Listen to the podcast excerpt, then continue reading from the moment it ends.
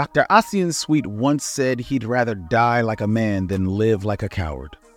Soon, however, his words would be put to the test. This is Two Minute Black History What You Didn't Learn in School.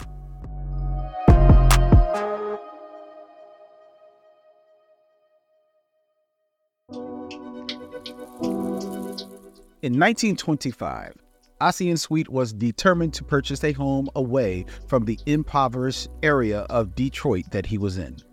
The only problem was that it was in an all white neighborhood. The Florida native had to pay $6,000 more than the fair market value of the house. But the huge markup on the house's value didn't work. When news spread around town that a black man was moving into town, the all white neighborhood tried something more drastic.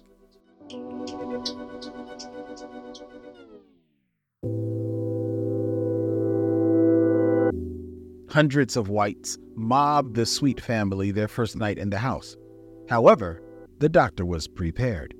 He assembled 11 family members and friends inside the home, armed with ammunition, ready to take action if needed.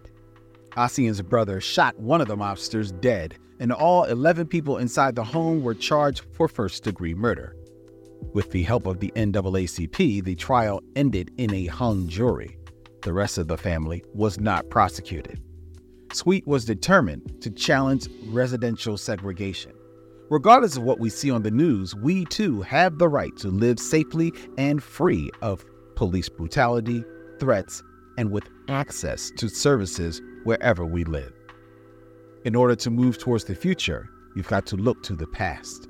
This has been Two Minute Black History, a podcast by PushBlack. If you enjoyed this episode and want to show your support, please rate and subscribe to our podcast.